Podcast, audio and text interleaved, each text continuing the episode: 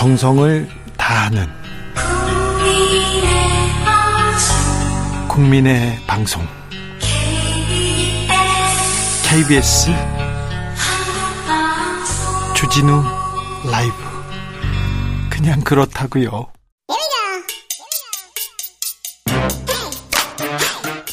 뉴스를 향한 진지한 고민 기자들의 수다. 라이브 기자실을 찾은 오늘의 기자는 미디어오늘 정철은 기자입니다. 어서 오세요. 안녕하세요. 오늘은 아무래도 이 얘기를 해야겠죠? 예, 오늘 오전 출근길 질의응답에서 네. 윤석열 대통령의 발언이 굉장히 또 논란이 됐습니다. 그렇습니다. 예, 이 MBC 전용기 탑승 배제 건과 관련해 가지고 이 국가 안보의 핵심 축인 동맹 관계를 MBC가 이 사실과 다른 가짜 뉴스로 이간질하려고 아주 악의적인 행태를 보였기 때문에 이 대통령의 헌법 수호 책임의 일환으로서 부득이한 조치였다. 이게 대통령의 워딩입니다. 가짜 뉴스로 이간질하고 아주 악의적인 행태. 예. 이렇게 과격한 네. 단어로 특정 언론사를 네, 비판했습니다. 예, 가짜 뉴스, 이간질, 악의적 행태. 헌법 수호를 위해서. 헌, 예, 맞습니다. 이 그럼 그럼 이게 반헌법 수호 기관인가요, MBC는? 네, 지금 조선일보마저 비판했던 이 MBC 기자 전용기 탑승 불허와 관련해서 아무 문제 없었다라는 기존의 입장을 대통령이 이제 되풀이한 건데 어, 여기에 이제 MBC 기자가 질의를 합니다. MBC가 네. 뭘 악의적으로 했다는 거죠? 뭐가 악의적이에요? 라고 질문을 했는데, 네. 어, 대통령께서 이제 답을 하지 않고 자리를 떴습니다. 근데 이후에 이 대통령실 홍보기획 비서관이 MBC 기자를 향해서, 어, 이 들어가시는 분에게 예의가 아니지라고 하면서, 예의가 아니지? 예. 두 사람이 설전이 벌어집니다. 네. 근데 저는 이 설전이 현재 이 대통령실의 어떤 언론관을 네. 보는 상징적인 대목인 것 같아서 대통령 아니 기자한테 대통령한테 예의가 아니지 이렇게 얘기하는데 네. 아, 기자는 국민의 대표로 국민 대신해서 묻고 있는 건데 이렇게 얘기하는 것이 예의가 아니지 이렇게 저는 좀 돌려주고 싶은데요. 네, 이 홍보기획 비서관도 기자, 기자 출신이잖아요. 네, 네, YTN 출신인데 네. 아무튼 뭐 그 설정 설정이 계속됩니다. 그 이후에 예, 뭐 이렇게 그 저희가 뭘 조작했다는 거예요. 계속 MBC 기자는 따져 물었고 홍보기획 비서관은 몰라요?라고 이렇게 되물었고 MBC 기자는 뭐 증거를 대봐요. 네. 분석한 거 있다면서요. 증거를 내 놓으라고요. 막 이렇게 소리를 치고 홍보기획 비서관은 야 아직도 이렇게 듣네라고 또 맞받아치고 MBC 기자는 지금 뭐 군사 정권이에요라고 하니까 비서관이 또 발끈해서 군사정권 왜 군사정권이라는 말이 나와요? 이러면서 맞받아치니까 MBC 기자가 이렇게 독재적으로 하는 게 어딨어요? 뭐 이렇게. 독재 군사정권 이런 얘기까지 나왔습니다. 예. 그런 다음에 대통령실에서 또 서면 입장을 내고 이 MBC 기자의 질의에 대해서 다소 감정적인 또 답변을 내놓습니다. 네. 무엇이 악의적이냐에 대한 답을 내놓은 건데 음성 전문가도 확인하기 힘든 말을 자막으로 만들어 무한 반복했다. 이게 악의적이다. 라는 게 대통령실 입장이고요. 어, 무엇보다 공영방송으로서 성찰하기보다 뭐가 악의적이냐고 목소리를 높인다. 바로 이게 악의적이다라는 게 어, 대통령실의 입장이었습니다. 그런데 대통령실이 이렇게 감정적으로 음. 이렇게 공격적으로 이렇게 입장을 막 내도 되는 건가 이런 생각을 해봅니다. 누가 네. 아 대통령이 설사 이런 얘기가 나왔더라도 대통령실에서는 이렇게 또 얘기를 하고 설명을 해가면서 좀 뭐라고 해야 되나 서로 좀 냉정하게 만들어 놓고 가야 되는데 서로 그러니까 악의적이지 여기다 보탬이다 플러스 어? 곱하기 10 이렇게. 예. 하, 그런데 예. 특정 언론사를 대통령이 국가 최고 권력자가 그리고 국가, 국가 최고 권력 기관에서 이렇게 공격하는 거는 어떻게 보면 언론을 위축시킨다. 한 언론을 비, 어, 위축시킨다. 이게, 이게 위압적이다. 이런 얘기 나오죠, 바로. 예, 그리고 이런 행위가 사실 트럼프를 떠올릴 수밖에 없는데, 트럼프가 어떻게 끝났는지 잘 아실 텐데, 음, 그래서 지금 언론계 일각에서는 이거 대통령실에서 MBC만 지금 키워주는 거 아니냐. 굉장히 불만입니다. 열심히 열심히 일하는 기자들도 네. MBC만 편애하고 있다. 그래서 다른 기자들도 열심히 하고 있는데 왜 MBC만 키워줘? 이런 이런 얘기 나옵니다. 네, 그래서 지금 뭐 MBC 응원하는 여론도 많이 늘어나고 있는 것 같고요. 당연하죠. MBC를 보고 또 네. MBC는 이제 뭐 유튜브 조회수도 더 많이 나오고 사람들의 네. 응원도 받고 있다고 합니다. 오늘 대통령실 입장 관련해서 MBC도 입장을 공식 입장을 냈는데요. 이 국가 원수가 명확한 근거 없이 가짜 뉴스로 규정하고 악의적 행태라고 말한 것은 언론 자유를 위축시킬 수 있는 위협적 발언이다. 면서 이제 유감의 입장을 밝혔습니다. 어제였던가요? MBC 광고 주면 안 된다 이렇게 국민의힘 의원이 직접 예. 얘기합니다. 이거는 광고 탄압이고요. 바로 언론 탄압이라는 비판 직면할 수밖에 없습니다. 예, 맞습니다. 어제 김상훈 국민의힘 의원이 비대위 회의에서 한 발언인데 어, MBC가 윤 대통령과 현 정부의 악의적 보도와 의도적 비난으로 뉴스를 채워왔다면서 어, 근데 MBC의 프로그램은 유력 대기업 광고로 도배되고 있다. 이런 주장을 합니다. 그러면서 이 MBC 광고 제품 불매 운동에 동참하고 있는 분들이 이 삼성과 여러 기업들이 MBC의 광고를 지원하는 것을 즉각 중단해야 한다. 이거는 선택이 아닌 의무다. 라고 역설하고 있다라고 선, 주장을 합니다. 선택이 아닌 의무라고요? 예. 국민의힘에서는 지금 개인 의견이라고 진화에 나섰는데 이거를 누가 개인 의견으로 보겠습니까? 아니 지금 이재용 삼성 회장한테 광고하지 말아라. 지, 금 이렇게 주문하는 거 아닙니까? 그렇죠. 예. 압력 넣는 거 아닙니까? 네. 삼성이 안 하면 다른 기업들도 안 하겠죠. 네, 삼성을 꼭 집어가지고 또 얘기합니다. 예, 사실 저는 이 건을 보면서 어 2016년 2월이 떠올랐는데 네. 그때 박근혜 대통령과 이재용 삼성전자 부회장이 독대를 한 적이 있습니다. 네. 그 자리에서 박 대통령이 어 JTBC의 삼성 광고를 하지 말라 라고 한 게 이제 보도를 통해 알려졌었는데 그때는 어 비공식적인 자리에서 그러니까 몰래 광고를 주지 말라. 삼성 광고를 JTBC에 주지 말라고 했었는데 이번에는 대놓고 지금 요구를 하는 거거든요. 네. MBC에 광고를 주지 말라. 그래서 이게 상당히 좀 위험한 대목이다라는 생각이 좀 들고요. 이거는 그냥 그냥 언론 탄압, 언론 탄압의 한한 행태로 그냥 바로 규정 지을 수 있을 예, 것 같아요. 그리고 이게 또 내로남불이다라는 비판을 받을 수도 있는 게 국민의힘 전신이었던 한나라당의 경우 2008년에 조중동 광고 불매 운동이 있었습니다. 이때 또 이때는 또 반대를 했습니다. 그러면서 당시 보수 언론도 보면 어, 정부는 공갈이나 강요, 업무방해에 해당되지 않은지 즉각 조사해야 된다라고 주장을 했었고요. 네. 이 당시에는 한나라당에서 이 광고 불매 운동에 반대, 반대 입장을 내면서 어, 언론자의 위축을 주장했던 것으로 기억하는데 이번에는 어, 광고를 중단해야 된다는 주장을 한 거죠. 네. 다음으로 만나볼 이야기는요. 네, YTN도 지금 난리 난리인데요. 네.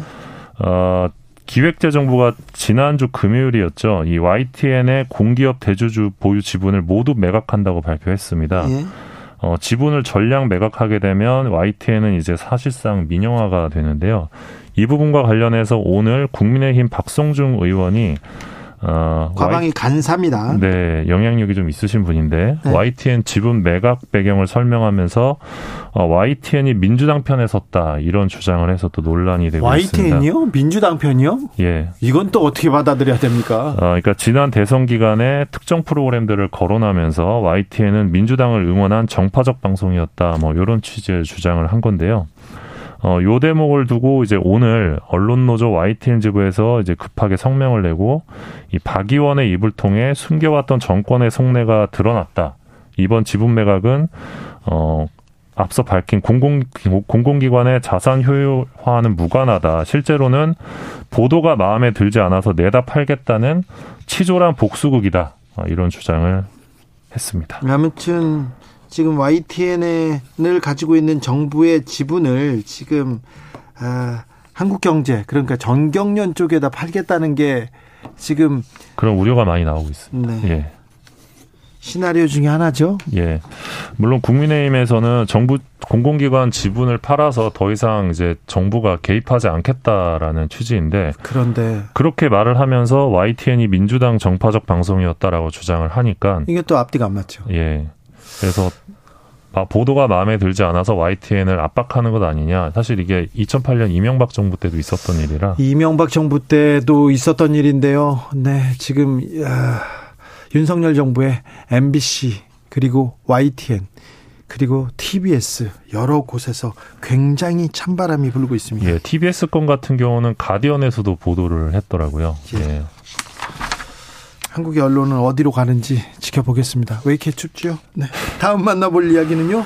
네, 서울중앙지검이 이 가짜 수산업자 사건에 연루된 언론인 3명을 어, 최근 청탁금지법 위반 혐의로 불구속 기소했습니다. 자, 어떤 어떤 사람들입니까? 예, 이동훈 전 조선일보 논설위원. 이분은 저 윤석열 캠프로 제일 먼저 갔던 언론인이었습니다. 예, 그리고 엄성섭 TV조선 전 앵커. TV조선의 간판 앵커였습니다. 예, 그리고 이가영 전 중앙일보 논설위원입니다. 자, 이동훈, 엄성섭, 이가영. 네, 네. 어떻게 해요?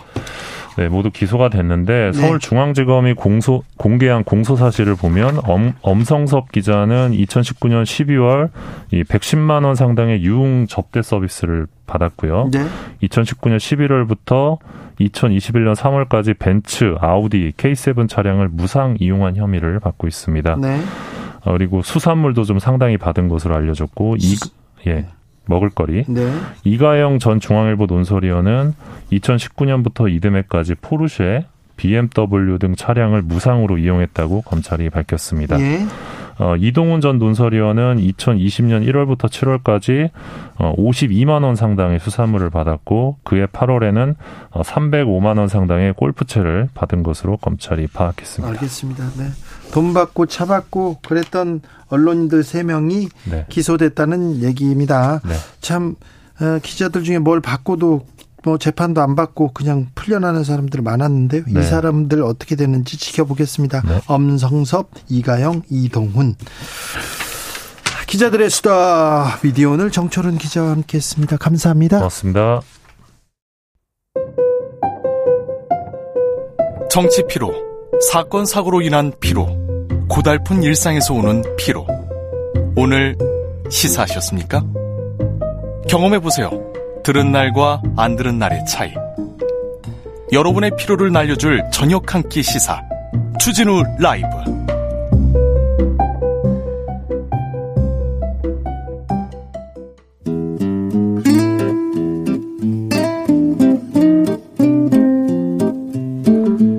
현실의 불이 꺼지고 영화의 막이 오릅니다. 영화보다 더 영화 같은 현실 시작합니다. 라이너의 시사회.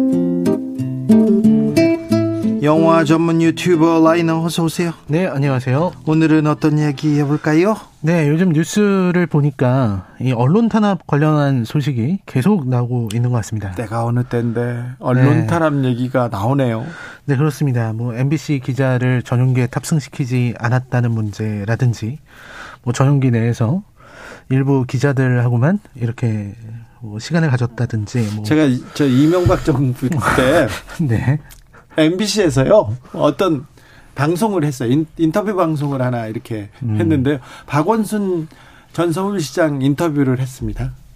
그러면서 그때 원세훈 국정원장이 박원순 시장을 고, 고소를 한 거예요. 근데 국정원의 명예를 훼손했다고 시장을 이렇게 하는 거예요. 국가기관에 그 국정원장이 누구를 명예훼손으로 고소한다. 이게 말이 되는 예도 없었고 음. 그리고 말도 안 된다는 얘기를 제가 비판했습니다. 아침에 얘기했는데요. 점심 시간에 잘리 잘리더라고요. 바로. 아. 그리고요. 그 다음에 이명박 정부 시절에는 반정부적인 반 이명박 음. 어 정권한테 반 반대하거나 비판적인 목소리 있지 않습니까? 방송에 못 나갑니다. 제가 심지어 특종 기사를 썼는데요. 라디오에서 전혀 부르지 않습니다. MBC, KBS, SBS 전혀 부르지 않습니다. 박근혜 정부까지도 음. 마찬가지예요. 박, 박근혜 정부 말기에 처음으로 방송에 나왔을 때는요. 음, 목소리만 나오고 팔뚝만 나오더라고요. 인터뷰를 했는데 어. 방송을 촬영을 했는데 위에서 자르라고 그래가지고 팔뚝만 나오더라고요. 그런 일이 얼마 전까지 있었습니다. 네. 그런데 언론 탄압이라는 얘기가 네, 계속 나옵니다. 네, 그래서 오늘 뭐 도어 스태핑에서의 답변도 논란인 것 같더라고요. 그래서 이런 대통령이 네. 언론과 다투는 게 처음 있는 일은 아니거든요. 아, 그러면 언론과 권력자는 항상 긴장 관계입니다. 근데 참 우려된다는 생각이 들었습니다. 제가 뭐 이런 언론이나 뭐 정치에 대해서 잘 모르지만 그래도 표현의 자유, 헌법에 보장된 이런 언론 출판 집회 결사의 자유가 얼마나 소중한지는 제가 중학생 때 학교에서 배워서 잘 알고 있습니다. 아, 그렇습니까? 네. 그리고 이런 식으로 뭐 전용기 탑승 거부하는 예가 있었다고 하더라고요. 뭐 전직 미국 대통령도 비슷한 행동을 하려고 했다. 이런 기사도 한번 봤습니다. 그래서 생각난 영화가 있습니다. 바로 스티븐 스필버그의 의외의 영화입니다. 더 포스트라는 영화입니다. 그렇죠. 블록버스터를 만들던 스필버그가 네, 기자 영화를 만들었습니다. 네, 더 포스트. 그, 렇죠 스필버그가 워낙 엄청난 스케일의 영화를 만드시는 진짜 조스부터 시작해서 뭐 라이언 일병 구하기 뭐 엄청난 작품들이 있었고 최근에는 레디 플레이어 원이라고 진짜 새로운 시대를 여는 그런 영화를 보여주기도 했는데요. 네. 그런 스필버그가 별안간 더 포스트라는 영화를 만들었습니다. 네. 이 영화는 그 닉슨 시대에 중요한 역할을 했던 그 워싱턴 포스트의 이야기를 담은 영화인데요. 참 여기서 왜 스티븐 스필버그가 이런 영화를 만들었을까 하는 부분을 많이 생각해 보게 됐습니다. 굉장히 훌륭한 영화고요. 그 아카데미에서 상을 못 받은 게 이상할 정도로 잘 만든 작품이기도 합니다. 자, 영화 속으로 들어가 봅니다. 더 포스트. 네, 때는 1971년입니다. 네, 워싱턴 포스트의 벤 브래들리라고요. 네. 워싱턴 포스트의 당시 편집장이고요. 네. 이 사람은 뭔가 뉴욕 어, 옆 동네 뉴욕 타임즈의 분위기가 이상하다는 걸 눈치채요. 예? 네, 뉴욕 타임즈하고 워싱턴 포스트는 굉장한 라이벌, 경쟁 관계입니다. 네, 굉장한 경쟁 관계고 서로 서로 이렇게 서로를 속이려고 하고 막 이런 관계인데, 근데 이 내용이 뭐냐면요, 그 베트남 전쟁을 직접 보고 왔던 국방부의 댄 엘스버그라는 사람이 베트남 전쟁의 실상을 봤어요. 네. 그리고 이 젊은이들이 승산 없는 전쟁에 희생되고 있었고 이 국, 국방부와 대통령이 이걸 숨기고 있다는 걸 알았습니다. 그래서 펜타곤 페이퍼를 유출할 결심을 했던 거죠. 네. 그리고 그 상황에서 이제 워싱턴 포스트를 보여주는데요. 워싱턴 포스트의 발행인은 그때 첫 여성 발행인 캐서린 그레이엄이라는 사람입니다. 네. 여기서는 메릴 스트립이 연기를 했고요. 네. 네. 야만가예요. 네, 그렇습니다. 이 캐서리 있는데 두 사람이 처음에는 싸워요. 네. 두 사람이 관계가 그렇게 좋지 않습니다. 네, 편집장은 편집장 벤 브래들리는 톰 행크스가 연기했는데 이제 그런 식으로 얘기를 하는 거죠. 아무리 이 회사가 사주인 당신 거라고 해도 이 신문사가 어 이 기사를 어떤 거를 내고 논조를 어떤 걸 말하는지는 내가 결정한다. 이렇게 얘기를 합니다. 네. 거기에 대해서 캐서리는 이렇게 반박을 해요. 경영 논리로 반박하는 거죠. 기사의 수준이 수익을 결정하는 것이다. 네. 그러니까 이런 식으로 이제 둘이 으르렁거리는 사이였는데요. 네. 그러다가 이제 각자의 무대가 등장합니다. 일단 벤이 활약하는 무대는 이제 첩보 작전이 벌어지는 것 같은 정말 숨 쉴 틈 없는 그 격전지죠. 네. 이 정말 어떻게 진실을 알아내는 그런 내용에서 싸우고 있는데요. 캐서린은 굉장히 외로운 싸움을 하고 있었어요. 그런 상황입니다. 그 뭐 자세히 말씀드리기 어렵지만 이 조직 안에서 여성이라는 이유로 발언권을 제대로 받지 못한다든지 사주임에도 불구하고 그런 이야기들이 쭉 나오게 됩니다. 그리고 이제 투자자들이 어 마음이 바뀔까봐 걱정하고 이런 상황이었는데 그때 이제 뉴욕 타임즈가 펜타곤 페이퍼를 폭로를 하는 사건이 벌어집니다. 네. 먼저 폭로를 한 거죠. 예. 그때 이제 당시 닉슨 행정부는 격노해서 법무부를 이용해서 뉴욕 타임즈를 압박합니다. 이 압박이 법원 명령을 통해서 뉴욕타임즈의 보도를 아예 제재를 거는 거였는데요. 예. 근데 문제는 벤 브래드 벤이라는 이 편집장은 뉴욕 타임즈의 저 특종에 자존심이 상한 겁니다. 아, 상하지 상하죠. 상하죠. 이 특종을 놓치잖아요. 그럼 어. 며칠 동안 아파요. 그러니까. 네, 아파요. 자존심이 상해서 이제 캐서린을 찾아가는 거예요. 네. 이거를 어떻게 해야 되지 않겠냐. 그랬는데 문제는 캐서린은 언론사 사주다 보니까 이 굉장히 고위 인사들이랑 친합니다. 네. 전직 대통령들이랑 피크닉도 갔었고요. 네. 거기 사람들이 다 자기가 아는 사람들이고 인간적으로는 자기 친구들이에요. 네. 그래서 벤이 캐서린에게 그 페이퍼 구해달라, 펜타곤 페이퍼 구해달라, 우리가 예. 쓰겠다. 예. 이렇게 나왔는데 캐서린이 처음엔 그걸 거절하거든요. 네. 그래서 캐서린은 여기서 고민을 합니다. 언론의 역할은 무엇인가?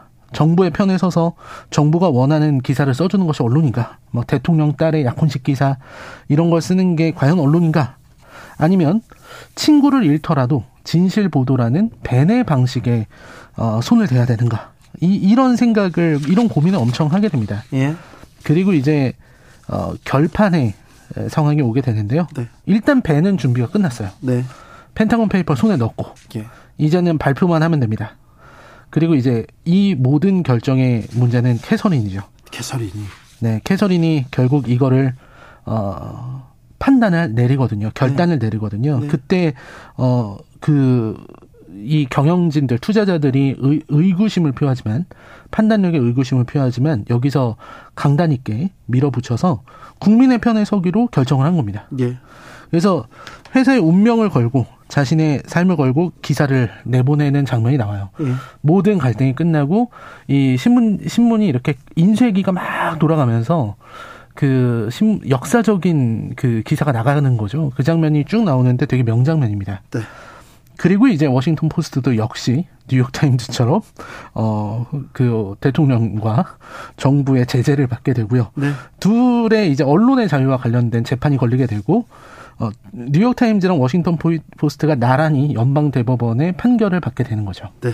그래서 연방 대법원으로 가는 장면도 되게 재밌고요. 워싱턴 포스트의 사람들하고 뉴욕 타임스하고 만나서 서로 이제 농담 주고받는 것도 되게 재밌어요. 네. 평소에는 그렇게 밉더니 여기 서 있으니까 이뻐 보인다고 서로 얘기하는 게 이제 동지니까요. 그렇죠. 네. 그렇게 됐는데 아무튼 연방 대법원의 판단은 6대 3으로 언론의 자유의 편을 들었습니다. 네. 그래서 아무튼 여기서는 편집국장하고 사장이 갈등을 하잖아요. 네. 보통 우리는 사장들이 거의 맞거든요. 아, 음.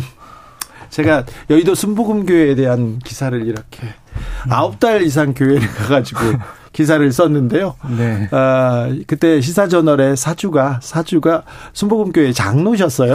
네.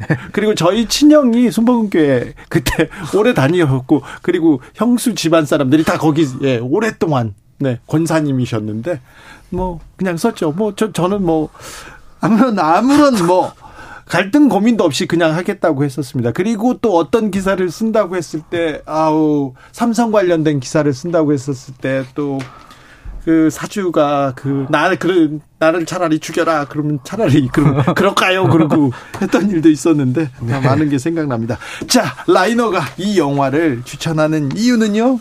네, 이 영화가 민주주의가 무엇인가 요걸 묻고 있는 영화라고 생각하기 때문입니다. 네 제가 더 이 더 포스트가 나온 지 2018년인가 그때 나왔거든요. 그러게요. 네, 그때 제가 첫 리뷰 쓸 때 그 제목을 이렇게 적었습니다.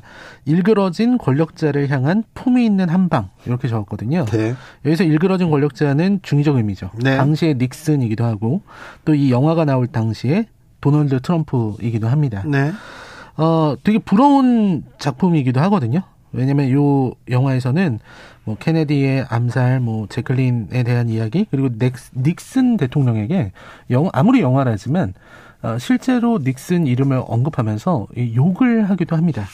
참 대단한 일이죠. 저는 한국 영화에서 한 번도 이렇게 원색적으로 전직 대통령에 대해서 표현하는 거 본 적이 없거든요. 근데 저수지 게임이라고 있습니다. 아, 네. 저수지 게임이라고 있는데요. 아, 이명박 전 대통령의 헌사로 시작됩니다. 아, 네. 근데 근데 그거는 이제 다큐멘터리 네, 네, 극영화에서 네. 네. 이 작품이 이제 트럼프 시대에 나온 거고요. 여기서 이제 닉슨은 아주 철저한 악역으로 나와요. 굉장히 어, 백악관에서 뒷모습만 나오는데 하는 일이라고는 그냥 협잡만 꾸미고 있습니다. 영화에서 닉슨 대통령은 가장 나쁜 사람으로 나옵니다. 항상. 네. 그리고 모두가 국민을 속였습니다. 닉슨뿐만 아니라 뭐 트루먼, 아이젠하워, 네. 케네디, 존슨 전부 다 속이고 있었던 거죠. 그래서 스티븐 스필버그가 왜 워싱턴 포스트 얘기를 했을까? 그 생각을 해보면 그때 당시에 트럼프 정권에 대해서 그렇죠. 얘기를 하고 있었던 거거든요. 왜 하필 지금 닉슨 얘기를. 닉슨 얘기를 왜 지금 그 워싱턴 포스트 얘기를 언론의 자유 얘기를 언론 탄압 얘기를 네 맞아요 트럼프 네 현재 권력 그런 얘기를 하는데 그렇죠. 역사가 되풀이 되거든요. 예, 이게 40년 전에 미국에서 있었던 일인데 남의 일 같지가 않고요. 네. 우리가 이 국정농단 사태 때 이 언론의 역할을 확인한 적이 있잖아요. 아 그때는 조선일보도 TV 조선도 그, 그 탐사 보도 대열에 이렇게 뛰어들어서요. 그래서 박근혜 최순실 농단 다 밝히고 막 비판하고 그랬지 않습니까? 그렇습니다. 그래서 역시 언론은 언제나 권력을 견제해야 된다는 거를 이 영화를 통해서 배울 수 있는 것 같습니다. 네. 때로는 언론이 참 못나게 보일 때도 있는데요. 이러니 저러니 해도 언론이 제 역할을 하지 않는 나라는 자유가 죽어버린 나라일 거라는 생각이 듭니다. 그렇게요. 그리고 권력자가 언론들과 싸워서 싸워서 이렇게 성공하는 예를 본 적이 있었을까요? 역사에서 배워보는데 잘 생각이 안 납니다. 잘 모르겠습니다. 특정 언론을 이렇게 음. 공격한다, 악의적이라고 한다. 이건 특정 언론을 굉장히 키워주는, 편애하는 그런 아, 일 아닌가 이런 생각도 해보는데요. 네. 아, 오늘은 언론의 의미, 권력의 의미, 네. 역사의 의미를 한번 짚어봤습니다. 네. 감사합니다. 오늘의 네. 작품은 더 포스트였습니다. 라이너 오늘도 감사했습니다. 네, 고맙습니다.